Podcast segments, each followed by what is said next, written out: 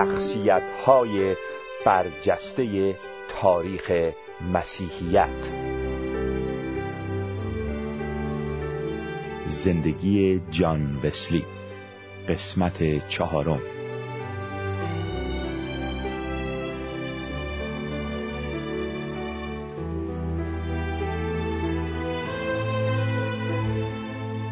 دوستان گرامی سلام گرم و صمیمی ما رو بپذیرید.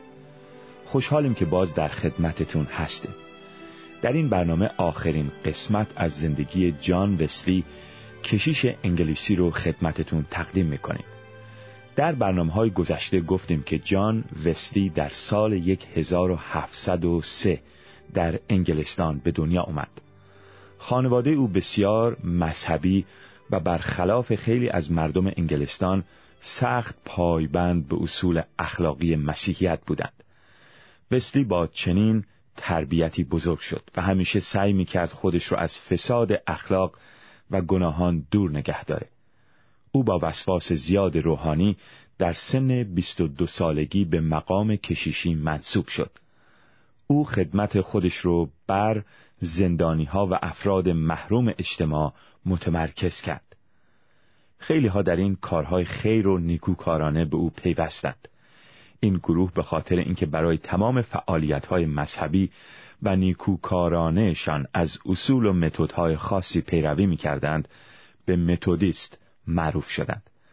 اما بعد از مدتی وسلی متوجه شد که تمام تلاشهاش بی سمره و نتونسته واقعا کسی رو به شناخت واقعی خدا و مسیح برسونه. او متوجه شد که خودش بیش از هر کس دیگهی به ملاقات با مسیح نیازمنده. او تشنگی روحانی خودش رو دید تا اینکه در سن سی و پنج سالگی در اثر ارشاد و راهنمایی عدهای از مسیحیان بیدار آلمانی به تجربه ملاقات با مسیح دست یافت. او سالها سعی کرده بود با ریاضت و عبادتهای سخت به این آرامش و اطمینان از بخشیده شدن گناهان دست پیدا کنه و موفق نشده بود. اما حالا در یک لحظه بدون هیچ تلاشی مسیح به ملاقات او آمده بود. او دگرگون شد او متحول شد چشمان روحانی او باز شد. او با مسیح ملاقات کرده بود و اطمینان و آرامش یافته بود. و حالا دنباله ماجرا.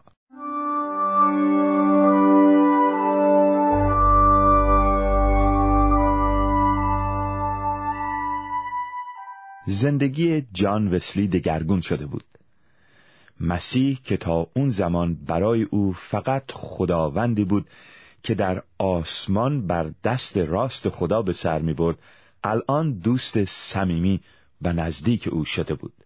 او نمی‌تونست این حقیقت رو فقط برای خودش نگه داره هر جا موعظه می‌کرد با شجاعت می‌گفت که بعد از سالها خدمت کشیشی تازه مسیحی شده همه از این گفته او تعجب می‌کردند و خیلی ها هم به خشم می اومدن. اونها نمی‌تونستند حرفای او رو درک بکنند.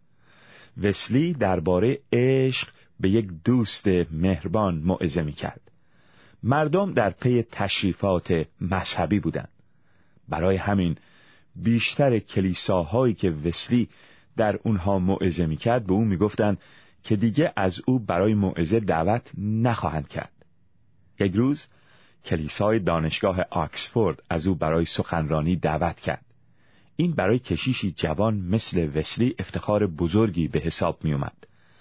وسلی در اون روز تاریخی در مقابل رؤسای دانشگاه و استادان درباره آیه معروفی در رساله پولس رسول به مسیحیان افسوس سخنرانی کرد.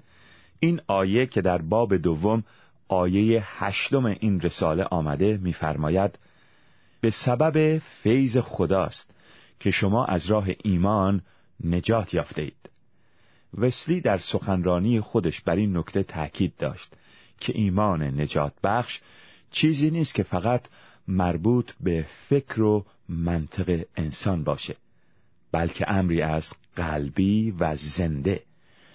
ایمان باید زندگی انسان رو عوض بکنه.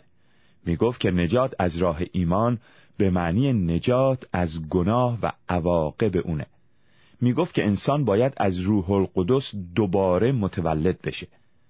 وسلی در خاتمه معزش با شور و حرارت خاصی گفت که اگر مسیح گناهکاران و افراد فاسد زمان خودش رو میپذیرفت مایل مردم این زمان یعنی خود او و همه هزار در کلیسا رو نجات بده. او از کلیسای انگلستان خواست که یک بار دیگه اون اعتقادی رو که دو قرن قبل از اون باعث اصلاحات کلیسا شده بود زنده کنه.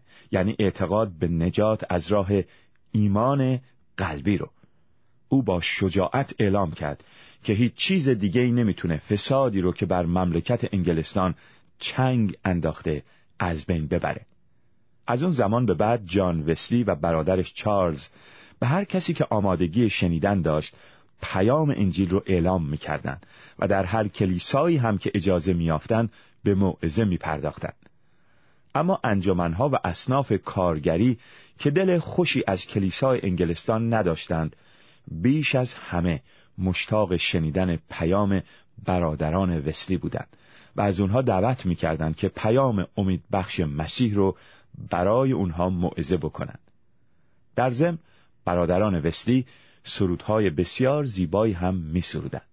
خصوصا سرودهایی که چارلز با قلم توانای خودش می نوشت بسیار محبوب بودند و هنوز هم جزو سرودهای کلیسایی هستند. به این ترتیب گرمایی که وجود جان وسلی و برادرش رو فرا گرفته بود کم کم بین مردم به خصوص در میان طبقات زحمتکش و رنج دیده اجتماع طرفدار پیدا کرد. جان و چارلز این ایمانداران جدید رو به گروه های کوچک تقسیم کردند و به طور مرتب در خانه ها جمع می شدند و به عبادت و مطالعه کتاب مقدس می پرداختند. اما جان هیچ وقت قصد نداشت گروه خودش رو از کلیسای انگلستان جدا بکنه و همیشه خودش و هوادارهاش رو انجمنهای مذهبی وابسته به کلیسای انگلستان می‌دونست.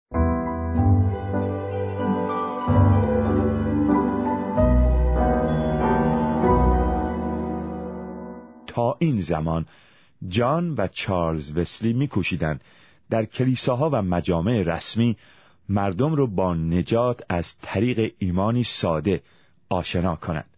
اما در سال 1739 دو اتفاق باعث شد که اونها به این سمت کشیده بشن که در محلهای عمومی برای گروههای بزرگ مردم موعظه کنند. این امر نهزت برادران وسلی رو در مسیر کاملا جدید و گسترده قرار داد اتفاق اول این بود که یک روز صبح اونها برای انجام مراسم دینی برای یک اعدامی به محل زندان شهر رفته بودند. جان و چارلز قبلا هم بارها این کار خیر رو انجام داده بودند. کاری که کشیش های دیگه حاضر نبودند بکنند. وقتی مراسم در زندان تمام شد نگهبانان محکوم رو به میدان بزرگی در نزدیکی هاید پارک لندن بردند. عده زیادی جمع شده بودند تا شاهد اعدام اون مجرم باشند. جان و چارلز در مقابل اون جماعت بزرگ شروع به خواندن سرودهای زیبا کردند. بعدها جان نوشت این پرشکوه ترین لحظه بود که در تمام عمرم دیده بودم. لحظه ای که ایمان بر گناه و مرگ چیره شده بود. جان به ادامه‌ای که حلقه تناب رو به گردنش می نزدیک شد و پرسید در قلب چه احساسی داری برادر؟ مرد به آرامی جواب داد احساس آرامش می کنم چیزی که فکرشو هم نمی کردم می‌دانم که این آرامشی الهی است آرامشی که مافوق درک بشری است. لحظه بعد اعدامی بر دار آویخته شد. در همان حال که مردم به این صحنه نگاه می‌کردند. چارلز وسلی موعظه پرشور در مورد توبه ایمان و محبت خدا ایراد کرد که تا عمق قلب مردم نفوذ کرد. اتفاق دوم از این قرار بود. در همون روزها جان وسلی شنید که دوست قدیمیش جورج وایتفیلد از آمریکا برگشته. دو دوست بعد از سالها با هم ملاقات کردند. جورج شنیده بود که چه تغییری در زندگی جان وسلی رخ داده. اونها هر دو با نهایت فروتنی به هم احترام میگذاشتند. جورج وایتفیلد متقاعد شده بود که باید در میدانهای شهر و در محلهای عمومی موعظه کنند تا پیامشون به افراد فاسد اجتماع هم برسه و اونها هم نجات پیدا کنند. اما جان وسلی رقبت چندانی به این کار نشون نمی‌داد. او فکر می‌کرد موعظه بیرون از دیوارهای کلیسا گناهه. اما در همین افکار بود که به یادش اومد که خداوندش عیسی مسیح هم بیشتر اوقات در مزرعه ها و بیرون شهر برای مردم صحبت می‌کرد. این فکر و همینطور تجربه‌ای که در میدان اعدام به دست آورده بود او رو متقاعد کرد که پیشنهاد دوستش وایتفیلد رو بپذیره. به همین دلیل با او به شهر بریستول رفت و برای اولین بار برای جماعتی بیش از سه هزار نفر در منطقه بیرون از شهر موعظه کرد.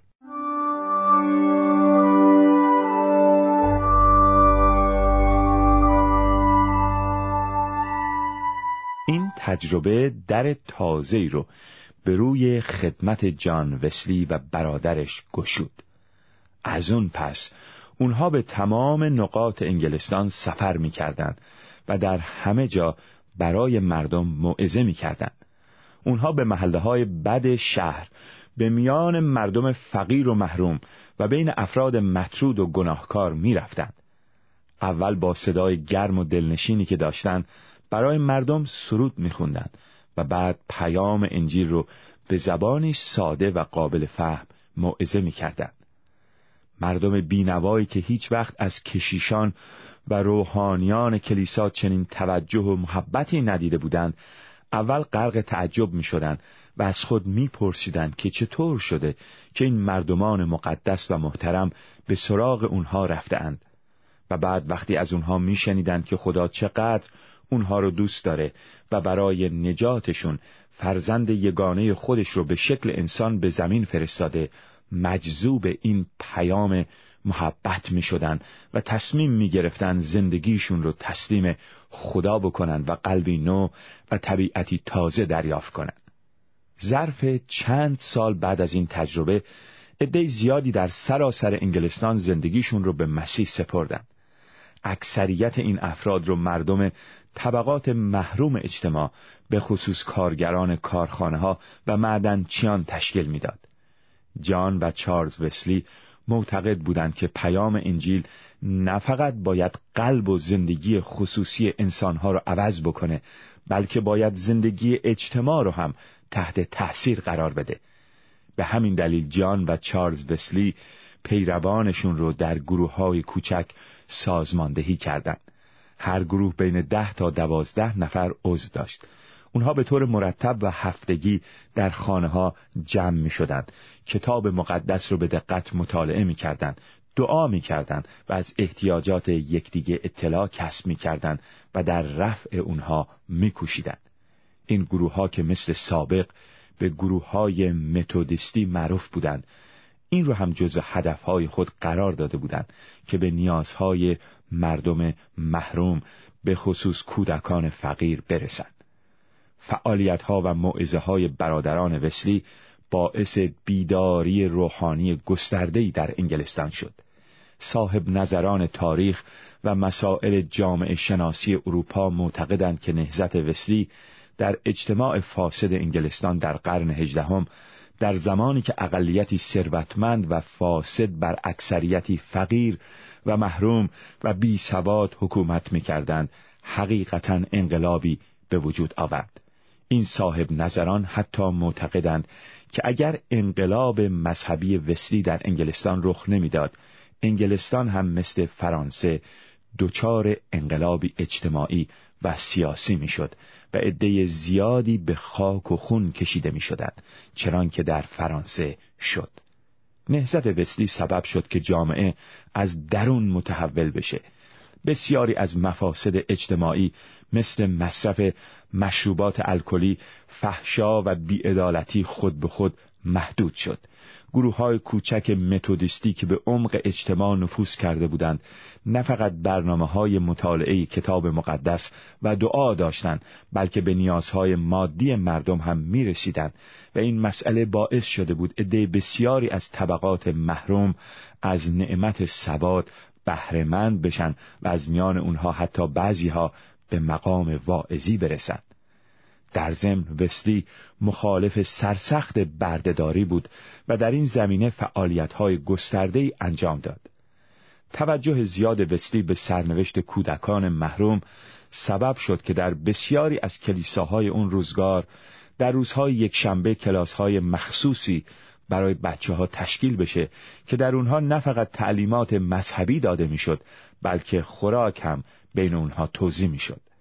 به این ترتیب سرودهای مذهبی برادران وسلی و پیامی که اونها از انجیل می‌دادند از طریق این بچه ها به خانه ها نفوذ کرد این کلاس ها که به مدرسه یک شنبه معروف شد هنوز هم در کشورهای اروپایی تشکیل میشه و یاد برادران وسلی رو زنده نگه میداره پیام وسلی که ابتدا طبقات محروم رو تحت تأثیر قرار داده بود کم کم به طبقات مرفه نیز نفوذ کرد و باعث تحول دستگاه حاکمه و برقراری عدالت اجتماعی در انگلستان شد.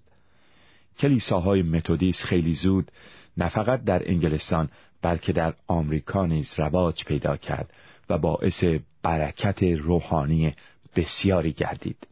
یاد برادران وسلی رو گرامی بداریم و راه اونها رو الگو قرار بدیم.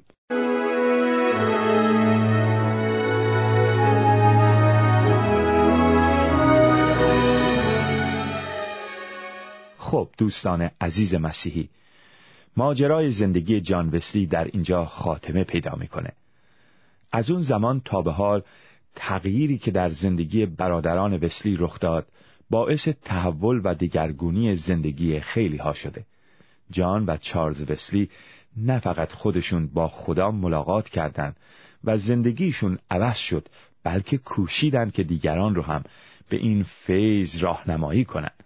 جان وسلی زندگی راحت خودش رو قربانی کرد با پای پیاده و گاهی هم با اسب در تمام نقاط انگلستان سفر کرد. متحمل زحمات و مشقات شد تا بتونه دیگران رو هم در اون فیضی که خودش بهش رسیده بود شریک کنه.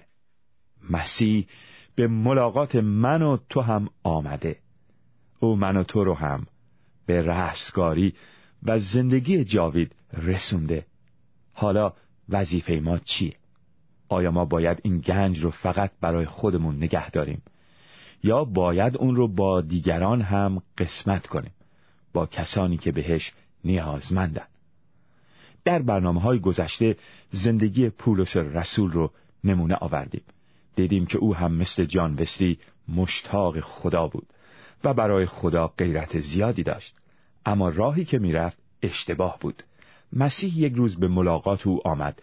پرده از جلوی چشمهای پولس کنار رفت و تونست حقیقت رو ببینه. زندگی او عوض شد. ملاقات با مسیح برای او چنان تکان دهنده بود که برای سه روز چشمهاش جایی رو نمی‌دید و احساس ضعف می‌کرد.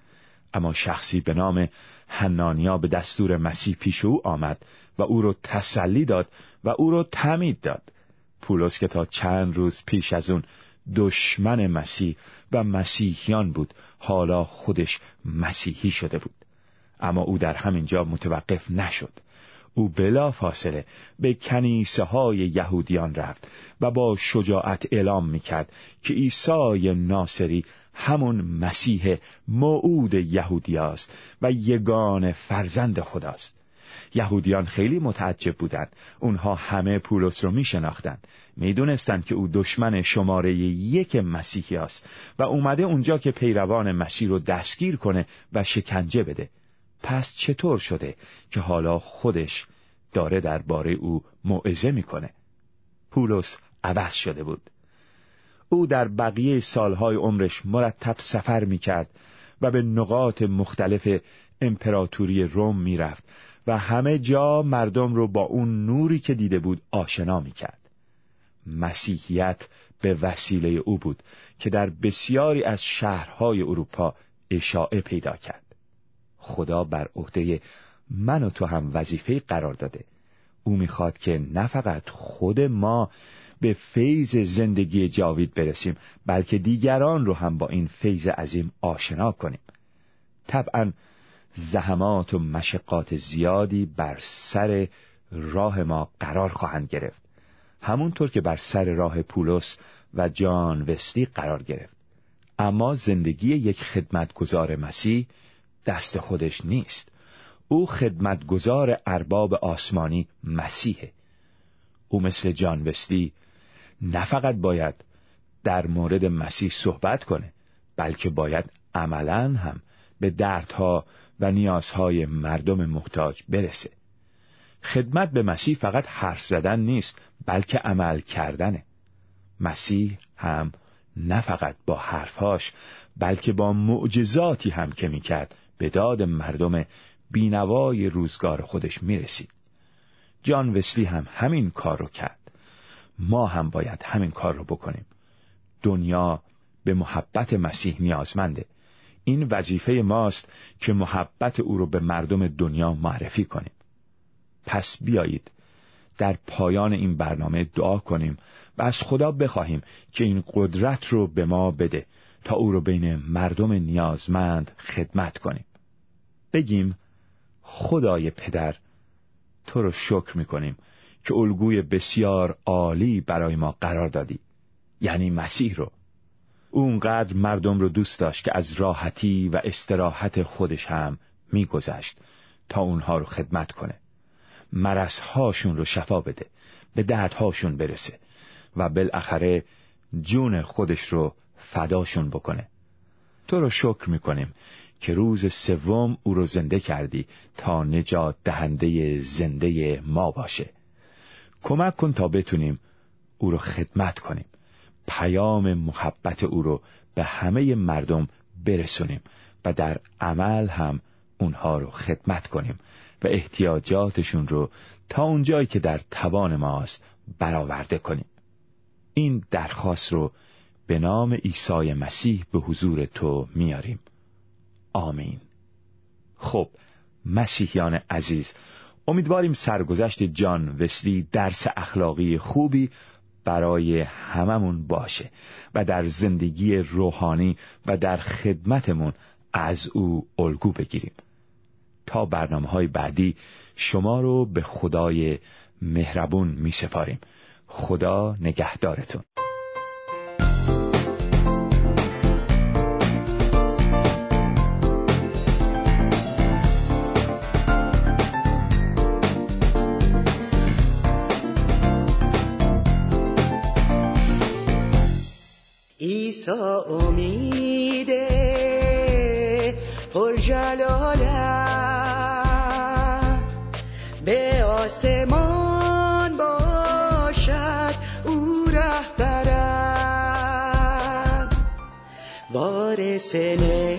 نجات.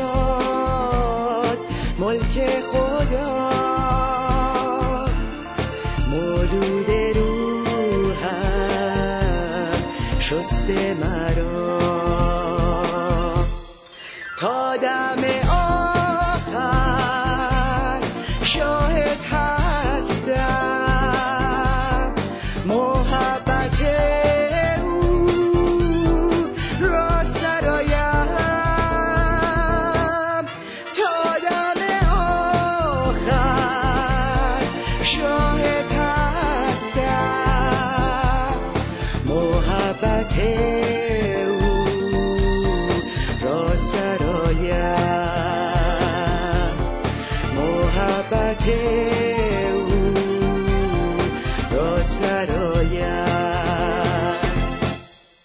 تسلیم اویم خانم سرود